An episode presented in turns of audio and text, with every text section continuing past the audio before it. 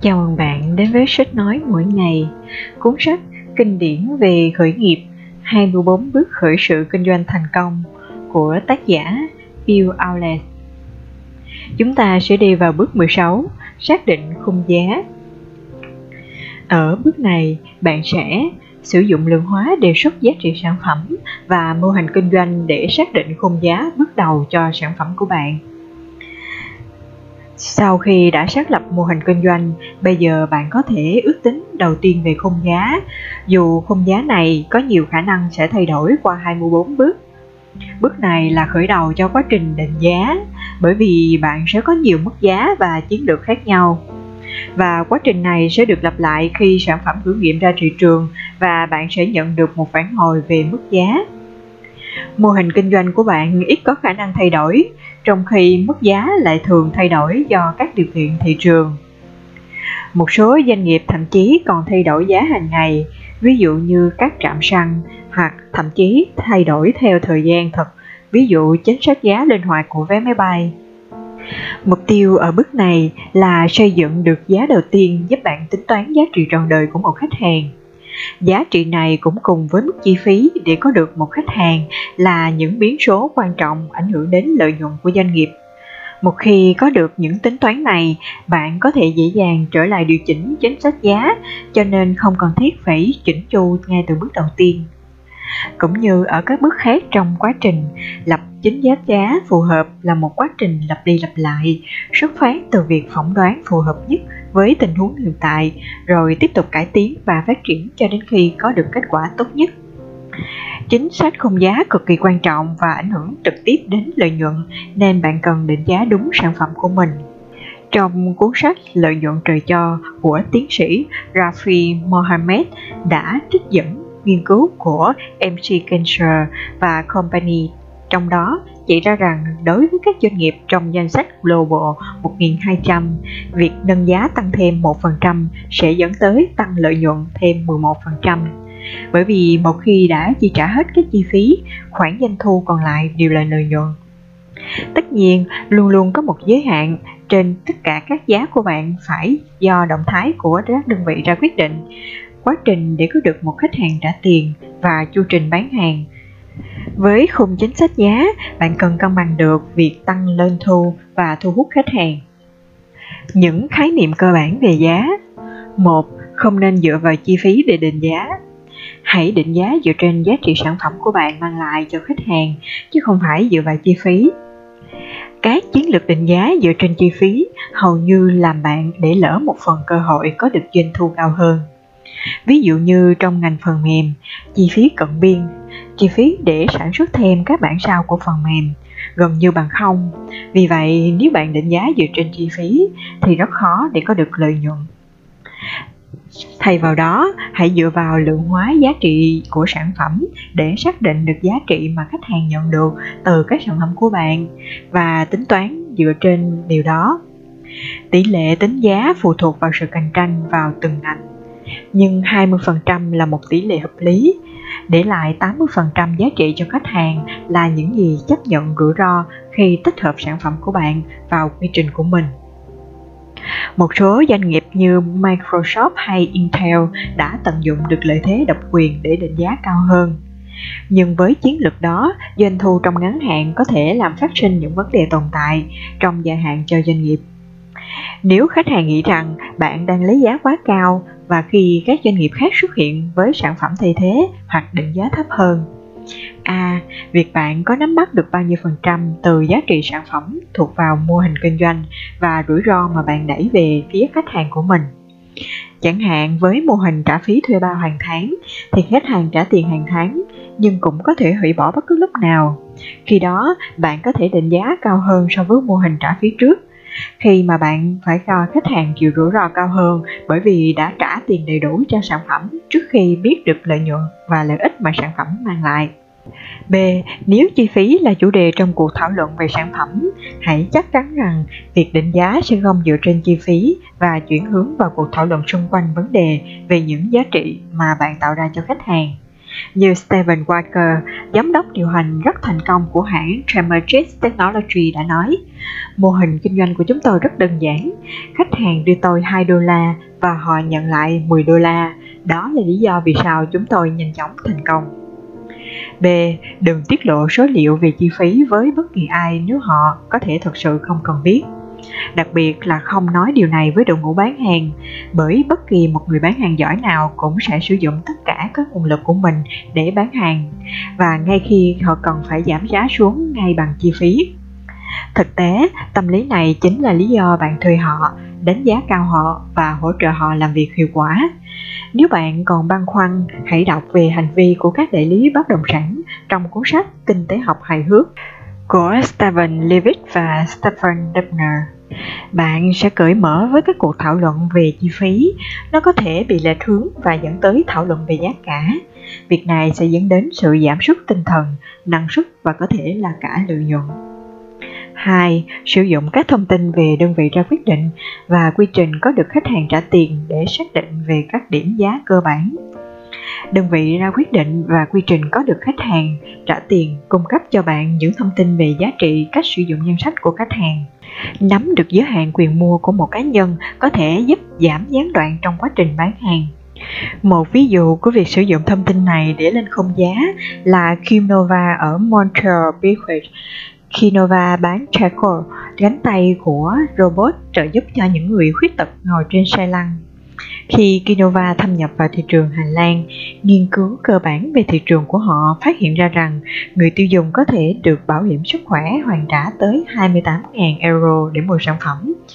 Nếu giá vượt trên 28.000 euro, người tiêu dùng phải trả số tiền chênh lệch đó, tạo ra những gián đoạn trong quá trình mua hàng.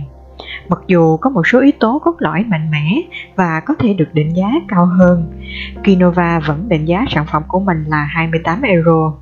Nhờ đó, giảm đáng kể thời gian của chu trình mua bán hàng hóa và chi phí để có được khách hàng của doanh nghiệp. Kết quả là doanh nghiệp có doanh số bán hàng tăng nhanh và họ chiếm được thị phần lớn hơn nhiều so với việc họ định giá sản phẩm đắt hơn. 3. Hiểu được giá của sản phẩm thay thế khác. Bạn bắt buộc hiểu rõ được sản phẩm thay thế khác từ quan điểm của khách hàng. Giá mà khách hàng phải sẵn sàng trả cho mỗi sản phẩm đó bao gồm cả hiện trạng của khách hàng.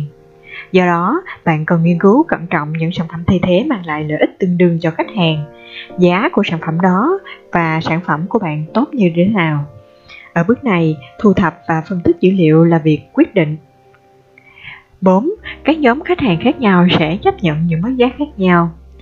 Khi doanh nghiệp của tôi đạt được kết quả tốt ngay từ buổi đầu, tôi đã nhận được lời khuyên khôn ngoan sau khi thuyết trình bản doanh nhân huyền thoại Mick Keper. Ông nói rằng tin xấu là bạn chỉ bán được một nửa số lượng sản phẩm mà bạn kỳ vọng. Nhưng tin tốt là bạn sẽ có thể bán cho nhóm khách hàng đầu tiên với giá gấp đôi giá mà bạn đã xác định ban đầu. Ông đã đúng.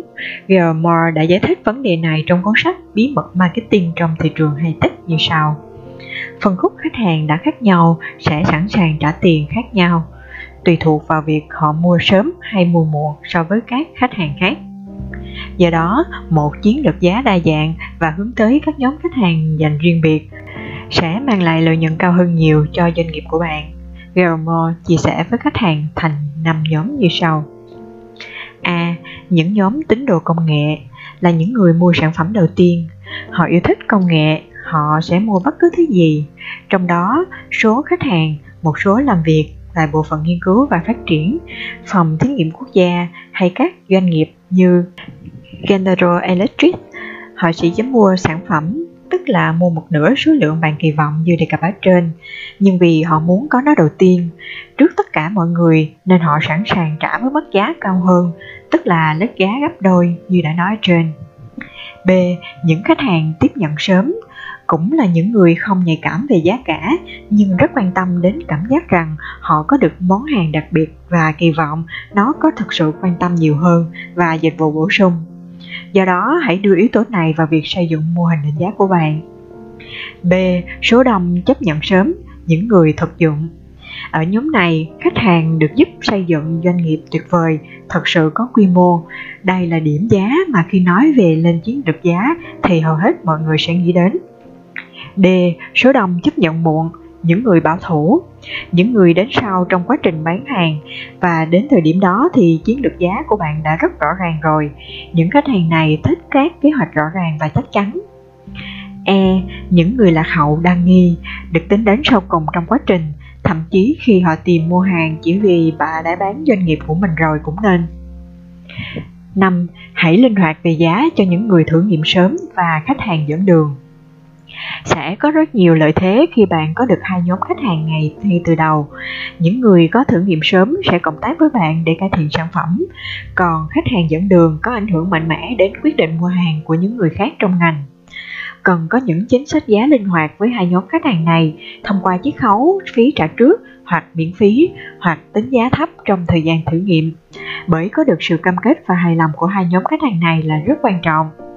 Những khách hàng này có thể là những người trường hợp trong tham chiếu của bạn, hoặc tổ chức cuộc hội thảo địa phương giúp bạn quảng bá sản phẩm, hoặc có thể là những lời giới thiệu rất hữu ích từ khách hàng khác. Tuy nhiên, đừng giao cho họ sản phẩm miễn phí và không nên giảm các doanh thu trong tương lai, vì đó là tín hiệu rằng sản phẩm của bạn ít có giá trị. Điều này sẽ tạo tiền lệ nguy hiểm. Các khách hàng đầu tiên cần phải ký một thỏa thuận giữ bí mật về giá và cần phải rắn với các doanh nghiệp và khách hàng đến sau khác, những người cố gắng để có được chính sách giá tương tự, bởi bạn sẽ không muốn những giao dịch lần đầu duy nhất với khách hàng này lại xác định chiến lược giá tổng quát của bạn. Ngoài ra, nếu bạn có thể lựa chọn để đảm bảo giá phần cứng hoặc phần mềm, hãy chọn giảm giá các phần cứng và giữ nguyên giá phần mềm. Khách hàng có thể dễ dàng hiểu được giá trị của phần cứng hơn so với giá trị của phần mềm và dễ tăng giá phần cứng hơn là phần mềm. 6. Giảm giá dễ hơn tăng giá. Tốt nhất bạn nên định giá cao, sau đó giảm giá ngay từ đầu, chứ không nên định giá quá thấp rồi sau đó nhận định còn phải tăng giá. Thông thường, những khách hàng đầu tiên sẽ sẵn sàng chi trả hơn những khách hàng đến sau, thông qua những người chấp nhận công nghệ thấp hơn mức cao nhất để đổi lấy một mức giá thấp hơn. Ngoài ra, bạn sẽ khó có thể thuyết phục khách hàng chấp nhận một mức giá cao hơn khi họ đã quen với mức giá thấp. Đôi khi, nếu hiểu hơn về thị trường, bạn sẽ cần phải tăng giá nhưng không có nhiều thành công khi tăng giá. Ví dụ, Hillier, nhóm sinh viên này đã nghiên cứu phát triển công nghệ màng mỏng mới, rất thú vị, có thể hấp thụ năng lượng mặt trời và giải phóng năng lượng khi cần. Thị trường tiền tiêu của nhóm là thiết bị điện tử từ xa, có thể tan băng bám trên các cửa sổ của các đội xe của doanh nghiệp và chính phủ. Nhóm này nghiên cứu rằng sản phẩm cạnh tranh với họ là các sản phẩm làm tan băng dành cho xe cá nhân được điều khiển bằng tay, hoặc cá nhân của các nhân viên bảo trì làm tan băng của các đội xe. Các nguyên tắc và cả kỳ vọng của công đoàn cũng phải được tính đến. Để có được một ứng đoán phù hợp về mức giá, họ cần hiểu rõ lượng hóa về đề xuất giá trị sản phẩm, cũng như những yếu tố lý tính và cảm tình của đơn vị ra quyết định. Nếu đã thiết lập được một khung giá đầu tiên, sau khi họ đã tính toán được giá trị trọn đời của một khách hàng và chi phí để có được khách hàng ở bước tiếp theo sau, họ đã quay trở lại điều chỉnh khung giá phù hợp với tính toán này. Sau khi điều chỉnh chính sách giá, họ định giá ở mức $100 một sản phẩm, giúp mang lại doanh số bán hàng $100,000 trong năm đầu tiên, dựa trên quy mô trung bình của đội xe của các khách hàng mục tiêu là 1.000 chiếc. Với tỷ suất lợi nhuận là 20%, họ sẽ có lãi $20,000 một năm. Theo khuôn khổ chính sách giá, họ so sánh với công nghệ của mình với cửa sổ quét lớp và kết luận rằng khách hàng sẽ đánh giá chính sách giá của họ dựa trên so sánh với số tiền mà khách hàng phải trả cho việc quét lớp. Chiến lược này cũng bao gồm việc chiết khấu cho khách hàng thử nghiệm để khởi động việc quảng cáo truyền miệng tích cực. Ví dụ này cho thấy các bước khác nhau lại phụ thuộc lẫn nhau, và bạn cần liên tục rà soát và điều chỉnh các giả định dựa trên các nghiên cứu và tính toán tiếp theo.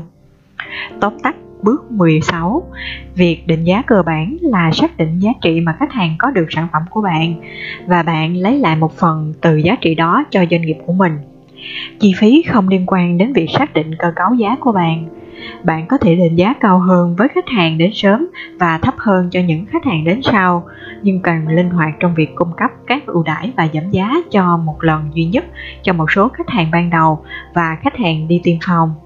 vì họ sẽ mang lại lợi nhuận cho bạn nhiều hơn những khách hàng trung bình khác rất nhiều. Không giống như mô hình kinh doanh của bạn, chính sách giá liên tục thay đổi bởi những thông tin bạn còn thu thập được, những nghiên cứu bạn tiến hành trong suốt 24 bước, cũng như đáp ứng các điều kiện thị trường.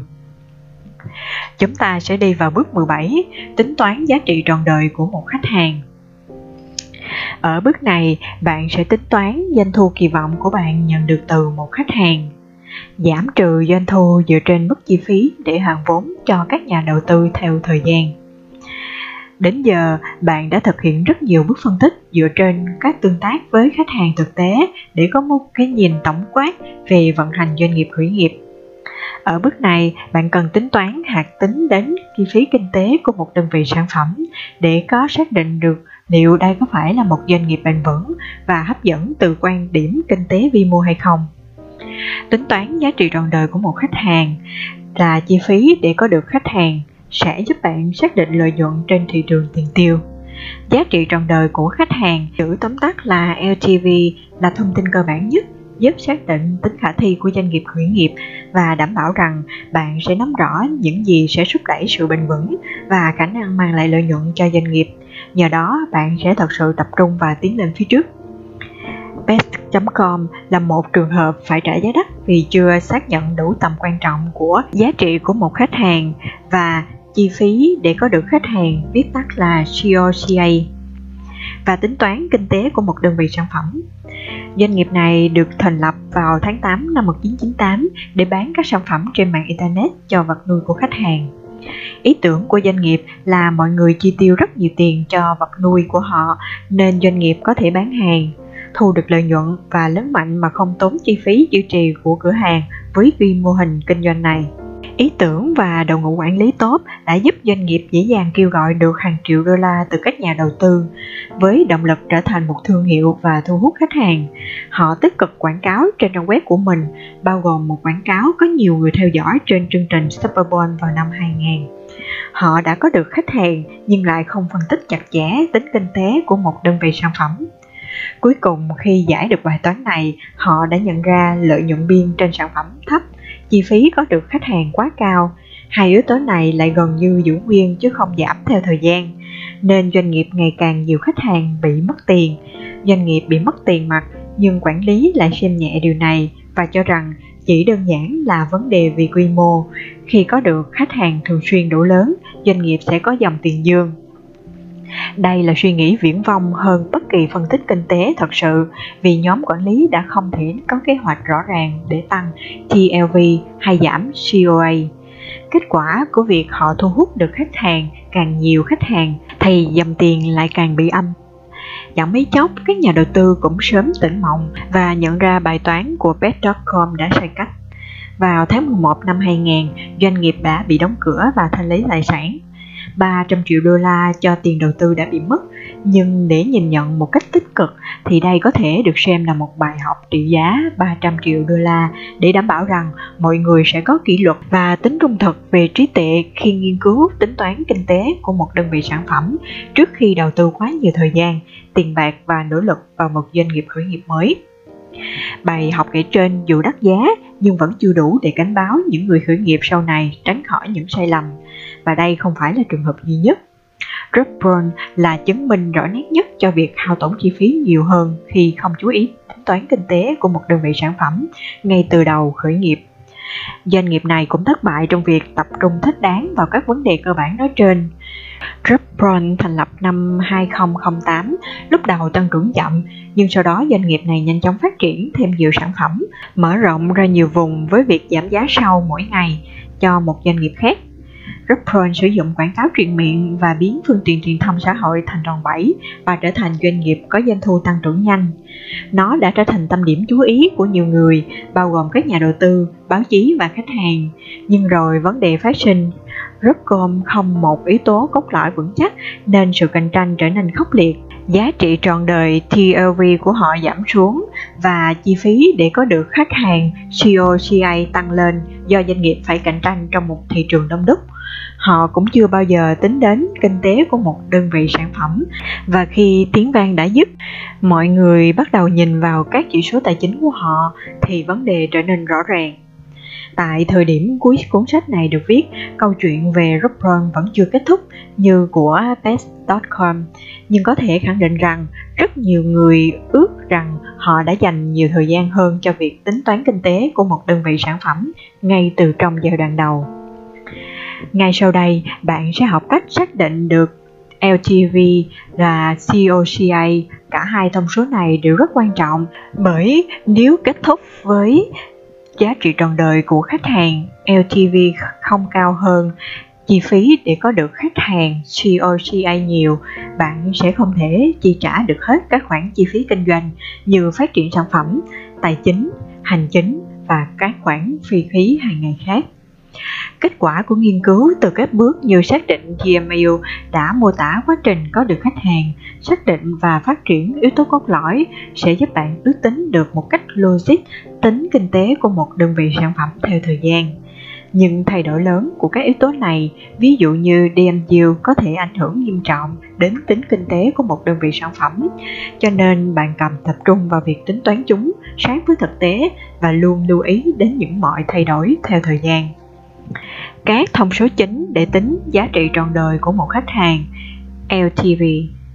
Dưới đây là cách tính chính xác để tính LTV của một khách hàng. Dù kết quả cuối cùng có thể sẽ là một khoản chứ không phải là một con số và không nhất thiết phải chính xác ngay từ đầu tiên, nhưng điều quan trọng là bạn hiểu được những gì ảnh hưởng đến giá trị của LTV. Nói cách khác, bạn cần biết nhiều hơn một con số, nắm được câu chuyện đằng sau con số đó để có thể hiểu được những rủi ro và làm thế nào để tăng dần LTV lên. Cũng có thể hữu ích khi bạn có được những khách hàng thực sự khi cần phân tích, xác định xu hướng của LTV. Và đây chính là cách để bạn liên tục điều chỉnh và theo dõi xem liệu tính toán kinh tế của một đơn vị sản phẩm của mình có đang đi đúng hướng để có được một doanh nghiệp khả thi, bền vững và hấp dẫn trong tương lai hay không. Sau đây là yếu tố đầu vào quan trọng mà bạn cần phải hiểu để ước tính LTV. 1. Nguồn doanh thu từ một lần, nếu có. Thông thường, nếu có một khoản thu phí trả trước cho sản phẩm của bạn, đó chính là nguồn doanh thu một lần. 2. Nguồn doanh thu định kỳ, nếu có. Phí đăng ký định kỳ, phí duy trì cũng là như tiêu hàng tiêu dùng, như được mua thường xuyên, tất cả đều do doanh thu định kỳ. 3. Các cơ hội có thêm doanh thu. Nếu có cơ hội để bán hàng gia tăng cho khách hàng, tức là có thể bán thêm cho khách hàng các sản phẩm bổ sung mà không cần nhiều nỗ lực, thì đây cũng là được tính cho một dòng doanh thu.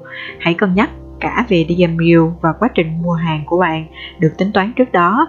Đánh giá thấp bất kỳ yếu tố nào cũng đều sẽ dẫn bạn đến một cái nhìn sai lệch. 4. Lợi nhuận gộp cho mỗi dòng doanh thu. Lợi nhuận giá của sản phẩm trừ đi các chi phí sản xuất là một đơn vị sản phẩm. Chi phí này có thể bao gồm chi phí bán hàng, marketing. Hai chi phí này được tính trong COCA, hoặc chi phí chung như nghiên cứu và phát triển, hoặc chi phí hành chính.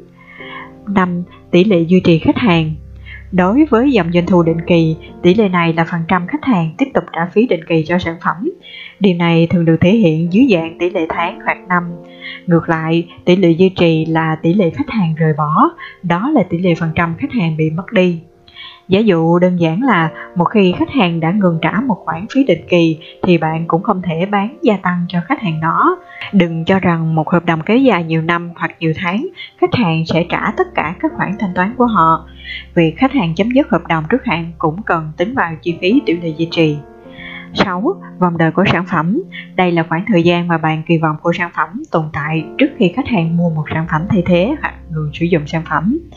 7. Tỷ lệ mua sản phẩm tiếp theo. Đối với mỗi dòng doanh thu một lần, đây là tỷ lệ khách hàng sẽ mua sản phẩm thay thế từ doanh nghiệp của bạn khi sản phẩm hiện thời đã hết hạn sử dụng. 8. Tỷ lệ chi phí vốn cho doanh nghiệp của bạn.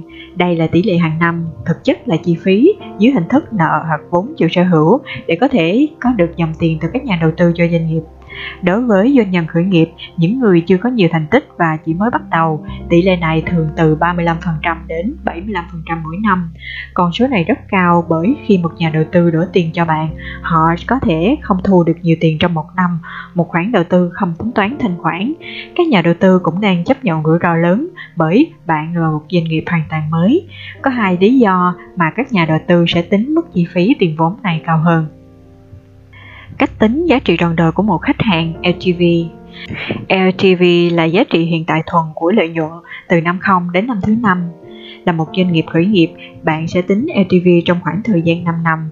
Nếu tính hơn 5 năm, chi phí vốn tổng hợp cho doanh nghiệp khởi nghiệp là quá cao. Điều đó sẽ vui nhận những giá trị khách hàng mang lại cho bạn hơn 5 năm. Qua 5 năm, khách hàng vẫn có giá trị với bạn, nhưng bạn cũng cần phải tính đến tỷ lệ chi phí vốn. LTV được thể hiện bằng đô la trên mỗi khách hàng. Vì vậy, để tính toán số liệu này, bạn sẽ sử dụng mức giá mỗi khách hàng sẽ bỏ ra. Với dòng doanh thu, bạn sẽ sử dụng tỷ suất lợi nhuận gộp biên và tỷ lệ duy trì khách hàng để tính lợi nhuận của bạn trong năm đầu tiên cho khách hàng mua sản phẩm, năm không. Cũng như năm tiếp theo, sử dụng tỷ lệ mua sản phẩm tiếp theo thay thế vì tỷ lệ duy trì khách hàng với những năm mà khách hàng sẽ kỳ vọng thay thế sản phẩm. Sau đó, bạn sẽ tính tổng lợi nhuận thu được tất cả các dòng doanh thu trong mỗi năm. Bạn cần làm thêm một bước nữa khi có thể cộng lại lợi nhuận có thể có được từ LTV. Phép tính cuối cùng này được gọi là giá trị hiện tại thuần trên chi phí vốn. Trong đó, giảm lợi nhuận bởi các nhà đầu tư sẽ có phần thu hồi lợi tức do các khoản đầu tư của họ và doanh nghiệp của bạn. Giá trị hiện tại thuần cho năm 0 bằng với lợi nhuận của năm đó. Từ năm 0 trở đi, hãy sử dụng công thức dưới đây để tính giá trị hiện tại thuần cho lợi nhuận gộp mỗi năm. Giá trị hiện tại thuần bằng lợi nhuận gộp nhân với 1 trừ đi tỷ lệ chi phí vốn mũ T. Trong đó, mũ T là số 5 sau năm 0. Bản thân của LTV không nói lên sự hấp dẫn của doanh nghiệp. Để làm được điều đó, bạn cần thêm một bước nữa, sau đó tính toán COCA. Chẳng hạn, LTV bằng 10.000 đô la trên một khách hàng sẽ rất hấp dẫn nếu COCA của bạn là 100 đô la trên mỗi khách hàng. Nhưng nó sẽ không nói lên điều gì hoặc rất thách thức nếu COCA của bạn là 50.000 đô la cho một khách hàng. Các nhà đầu tư mạo hiểm David Scott đã có bài viết xuất sắc về tính kinh tế của một đơn vị sản phẩm trên trang web cá nhân. Trong đó, các vấn đề được đơn giản hóa để trở về bản chất của chúng. Đối với các doanh nghiệp dịch vụ phần mềm, theo kinh nghiệm kiểm chứng, ông thấy rằng 3:1 là tỷ lệ LTV với COCA phù hợp. Tỷ lệ đó có vẻ quá cao nhưng thật ra không ít bởi 3 lý do chính sau đây.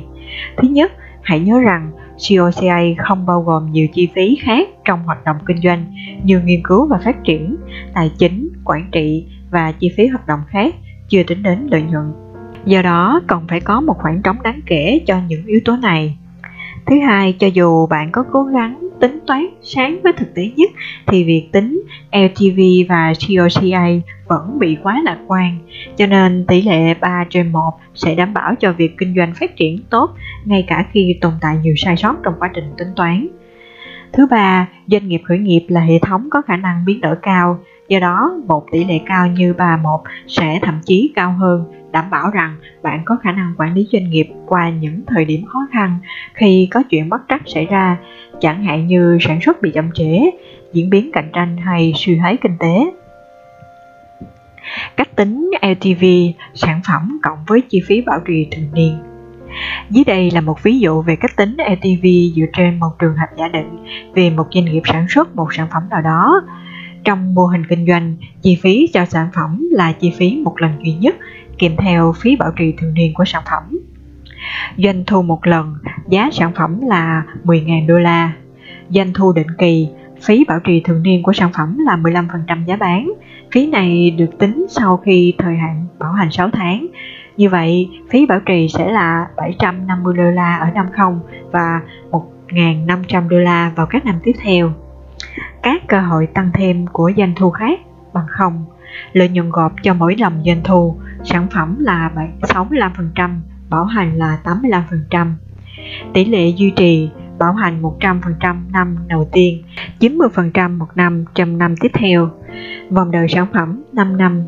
Tỷ lệ khách hàng tiếp tục mua sản phẩm, 75% trong số khách hàng vẫn trả phí bảo hành tại thời điểm mua sản phẩm tiếp theo. Tỷ lệ chi phí vốn 50%. Như được trình bày ở bảng 17.1, các yếu tố liên quan đến việc ước tính LTV, tuy nhiên các doanh nghiệp mới có chi phí vốn rất cao do khả năng thu hút nhà đầu tư còn hạn chế. Điều đó có nghĩa là lợi nhuận trong tương lai sẽ ít hơn giá trị nhiều so với lợi nhuận hiện tại. Vấn đề này khiến cho mô hình thuê bao và mô hình kinh doanh hàng tiêu dùng không phải là một mô hình rõ ràng như nhiều người vẫn nghĩ. Yếu tố quan trọng khác là hệ số biên lợi nhuận gộp của các dòng doanh thu và tỷ lệ duy trì khách hàng của bạn. Thường thì chi phí duy trì khách hàng sẽ thấp hơn chi phí tìm kiếm khách hàng mới, cho nên đây chính là một lợi thế lớn hơn. Tương tự như vậy, những người khởi nghiệp ban đầu thường bỏ qua nhiều yếu tố trong việc xác định giá trị trọn đời của khách hàng, nhưng một trong những yếu tố đáng kể nhất thường bỏ qua đó là chi phí vốn. Nếu bạn có khả năng tiếp cận nguồn vốn với chi phí thấp, điều đó sẽ tạo ra sự khác biệt rất lớn. Khi các doanh nghiệp khởi nghiệp thực hiện phép tính này, họ thường ngạc nhiên khi thấy giá trị trọn đời của một khách hàng đối với doanh nghiệp của mình lại thấp như vậy.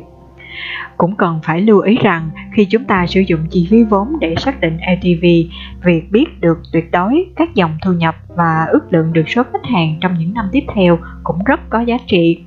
Đây là một yếu tố quyết định giá trị tài sản mà bạn đã tạo ra. Từ đó bạn sẽ dễ dàng có được nguồn vốn với chi phí thấp hơn và có thể giúp bạn trở thành một mục tiêu mua đầy là hấp dẫn và giá trị. Vì vậy, cho dù việc ước tính của LTV rất quan trọng để phát triển bền vững và không phụ thuộc vào nhiều người khác, hiểu biết của những ý nghĩa đằng sau những con số cũng quan trọng không kém. Tóm lại, một doanh nhân khởi nghiệp có kỷ luật không thể chỉ hành động dựa trên sự lạc quan mù quáng mà cần dựa trên con số thực tế và hiểu được câu chuyện đằng sau những con số đó. Các vấn đề quan trọng cần lưu ý. Ngoài yếu tố cơ bản nêu trên, 6 vấn đề dưới đây cũng rất quan trọng để tính toán được giá trị trọn đời của khách hàng, ngay cả khi LTV của bạn quá thấp. Để sản phẩm có thể mang tính khả thi, bạn vẫn nên cân nhắc liệu những vấn đề dưới đây có chính xác hay không và liệu bạn có thể điều chỉnh cho LTV tích cực hơn hay không. 1. Xác định quy mô mô hình kinh doanh là rất quan trọng.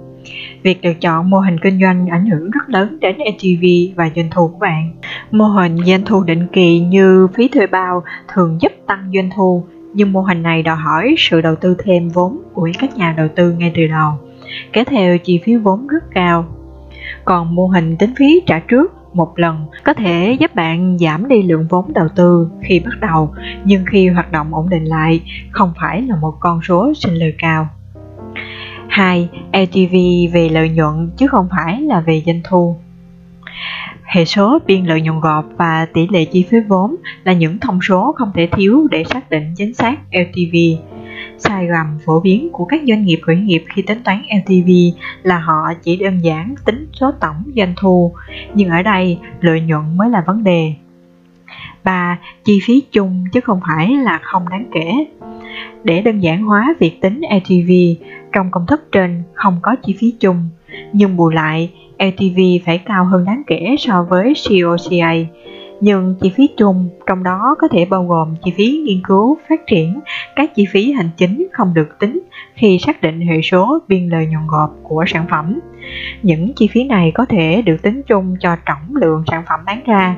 Do đó, số lượng sản phẩm bán ra tăng lên thì chi phí mỗi đơn vị sản phẩm sẽ giảm xuống. 4. Lợi nhuận gộp có sự khác biệt lớn. Việc kết hợp sản phẩm cốt lõi lợi nhuận gộp thấp so với các sản phẩm kèm theo có lợi nhuận cao hơn sẽ giúp cải thiện đáng kể LTV của bạn. Light Technology đã bắt đầu bằng việc bán đồng hồ báo thức không rung chuông, tức là một giải pháp phần cứng, nhưng mô hình kinh doanh của họ không phát triển bền vững cho đến khi họ có thêm nguồn thu nhập từ đăng ký thuê bao của một doanh nghiệp trả trước, chuyên thực hiện các báo cáo về phân tích giấc ngủ một cách chuyên nghiệp cho người sử dụng. Dịch vụ này không chỉ làm tăng doanh thu tổng thể mà còn tạo ra dòng doanh thu ổn định cao hơn rất nhiều, giúp Black duy trì được khách hàng của mình và có thể bán thêm nhiều sản phẩm khác trong tương lai. 5. Tỷ lệ duy trì cũng rất quan trọng, bởi bạn cần giữ chân được khách hàng càng lâu, LTV của bạn càng cao. Đây là một trong số ít các yếu tố giúp bạn có thể kiểm soát được tăng lợi nhuận kinh doanh. Tỷ lệ duy trì khách hàng tăng lên một chút thôi cũng giúp gia tăng đáng kể lợi nhuận cộng dồn. 6. Tìm kiếm thêm cơ hội bán giá tăng giúp doanh nghiệp của bạn trở nên hấp dẫn hơn. Bán giá tăng thêm sản phẩm cho khách hàng có thể cải thiện đáng kể lợi nhuận của bạn, trừ trường hợp của Light Technology nói trên. Chắc chắn rằng việc bán gia tăng cho ai đó dựa trên nhu cầu của Pensioner, chứ không phải để cải thiện các tỷ số tài chính của doanh nghiệp. Các doanh nghiệp quá chú tâm vào việc bán giá trị tăng thêm có thể bị mất đi giá trị thật mà họ đang tạo ra cho khách hàng, thậm chí mất đi sự tin tưởng và tín nhiệm của khách hàng. Ví dụ Helio Earth là một ví dụ được đề cập ở bước 16, đã tạo ra một lớp phủ trên cửa xe có thể làm tan băng trên tấm kính chắn gió. Họ đã xác định đơn giá sẽ là $100 cho mỗi đơn vị sản phẩm. Mức giá này, giá ròng dự kiến khi giảm giá, bao gồm cả lớp phủ cửa kính và phần mềm điều khiển từ xa làm tan băng trên điện thoại thông minh trong vòng 1 năm. Dựa trên mô hình kinh doanh, quyết định về mức giá và nghiên cứu việc một khách hàng trung bình sẵn sàng chi trả bao nhiêu cho một giao dịch điển hình. Nhóm đã xác định được doanh thu mỗi năm từ khách hàng cho năm đầu tiên sẽ là $100,000, và các khách hàng tiêu biểu trong nhóm hướng tới quy mô là 1.000 xe. Một số khách hàng có thể có nhiều hơn hoặc ít hơn, nhưng 1.000 là quy mô số lượng xe trung bình trên thể thời chiều mục tiêu. Do đó, khi tính toán doanh thu thuần từ mỗi khách hàng mới cho năm đầu tiên là $100,000. Trong những năm tiếp theo, trung bình là 20% xe của đầu xe sẽ được thay thế. Các xe mới này cũng cần được phủ trên cửa sổ xe, nên nhóm đã có được một dòng doanh thu thu thập định kỳ. Như đã trình bày trong bảng 17.2, dự kiến giá sẽ tăng thêm 5% mỗi năm, tỷ lệ duy trì là 90%, một giả định rất tích cực. Hệ số biên lợi nhuận gộp là 97% vì sẽ có thêm những dịch vụ gia tăng và phí bao trì cho mỗi đội xe, và chi phí vốn là 40%. Do doanh nghiệp có thể tiếp cận nguồn vốn với chi phí thấp để khởi nghiệp, từ các tính toán có thể thấy khi coi một đội xe là khách hàng, điều này là phù hợp. Từ các giả định này, LTV ước tính khoảng $100,000 tới $125,000. Ví dụ về Helio Earth đã nêu lên nhiều quan điểm thú vị thường thấy khi tính toán LTV. Chúng biến động hơn rất nhiều, và việc tìm hiểu được câu chuyện đằng sau các con số và các điểm đòn bẩy là cực kỳ quan trọng. Doanh nghiệp khởi nghiệp lấy đà bằng cách thực hiện một số đơn hàng lớn cho đội xe đầu tiên, từ đó phát triển lên. Thay vì xây dựng một số sản phẩm có tính kết dính, sản phẩm mà người dùng khó rời bỏ rồi hài lòng bằng việc bán sản phẩm gia tăng cho khách hàng hiện tại để tăng doanh thu, doanh nghiệp sẽ thu khoản thanh toán lớn nhất của mình trong năm đầu tiên, tức là $100,000 để trang bị cho tất cả các xe trong một đội xe trung bình. Doanh thu này sẽ không bị giảm đi do chi phí vốn. Do đó, doanh nghiệp sẽ có ít nhất động lực để tiếp tục làm việc với khách hàng và gia tăng các đơn hàng tiếp theo đến 20% tổng số xe tăng thêm mỗi năm của họ. Hơn nữa, với tỷ lệ duy trì 90% thì giả định rằng 90% khách hàng đầu tiên cài đặt sản phẩm sẽ tiếp tục mua sản phẩm cho xe mới và được bổ sung vào đội xe của họ, dường như là quá lạc quan nếu dựa trên những kinh nghiệm của các công ty khác. Việc LTV không cao cũng đáng ngạc nhiên, nhưng công ty đã không tính đến việc lựa chọn mô hình kinh doanh và định giá cùng yếu tố kinh tế khác cho LTV. Để bán sản phẩm cho một đội xe mới phải mất rất nhiều thời gian, công sức và cuối cùng là chi phí. COCA sẽ vượt quá $30,000 và thậm chí còn vượt quá $50,000 vì rất cần nhiều cuộc gọi chào mời khách hàng và có được một đơn hàng mới. Sau khi Helio Earth đã tính toán được LTV của mình, họ thấy rằng cần phải xem xét lại mô hình kinh doanh, định giá sản phẩm để có cách kiếm tiền tốt hơn, cũng như khả năng phát triển và đề xuất giá trị sản phẩm của mình bằng cách thêm nhiều chức năng hơn và suy nghĩ về những cách thức mới để tận dụng ứng dụng điện thoại thông minh nhằm kích hoạt hệ thống làm tan băng trên xe. Một ví dụ cực đoan về LTV của Backdrop là một ví dụ để tôi minh họa cho một lý do vì sao kinh doanh phần cứng mà không có dòng thu định kỳ lại là một mô hình kinh doanh khó khăn. Năm 1975, giám đốc quảng cáo Gary Das đã phát hiện ra ý tưởng về Backdrop, một hòn đá cưng mà không cần phải bảo trì và phát sinh chi phí mua sau nào. Đó là hấp dẫn của sản phẩm. Vài người có thể xem nó như một thứ mốt nhất thời hoặc tệ hơn là dấu hiệu lừa đảo. Nó được bán với giá $3.95. Mô hình này rất đơn giản và dễ tính toán. Gary được $1 cho mỗi đơn vị sản phẩm. Đó tất cả là câu chuyện. Không có doanh thu định kỳ, cũng không có sản phẩm lỗi thời mà khách hàng còn mua thay thế. Hàng tiêu dùng khác liên quan đến sản phẩm này cũng không có.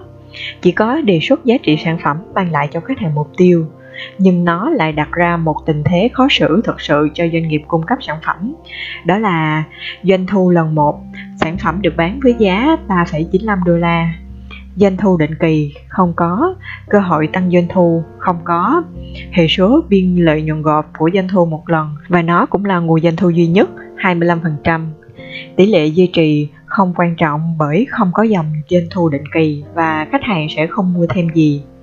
Vòng đời sản phẩm vô hạn.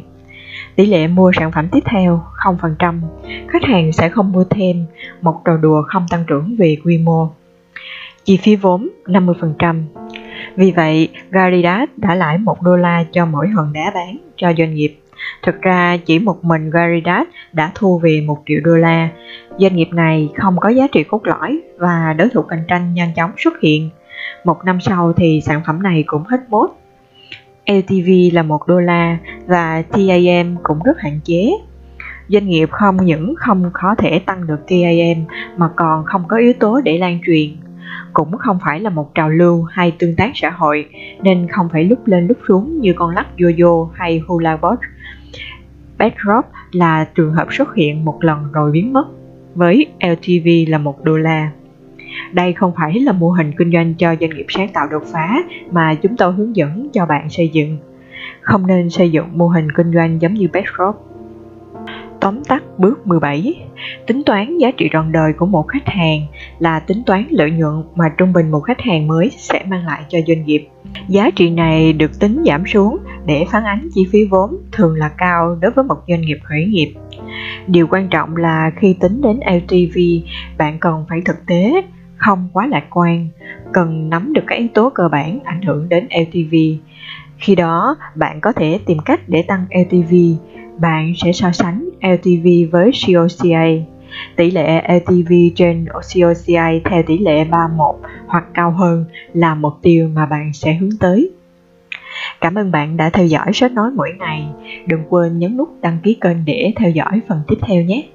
Cảm ơn các bạn.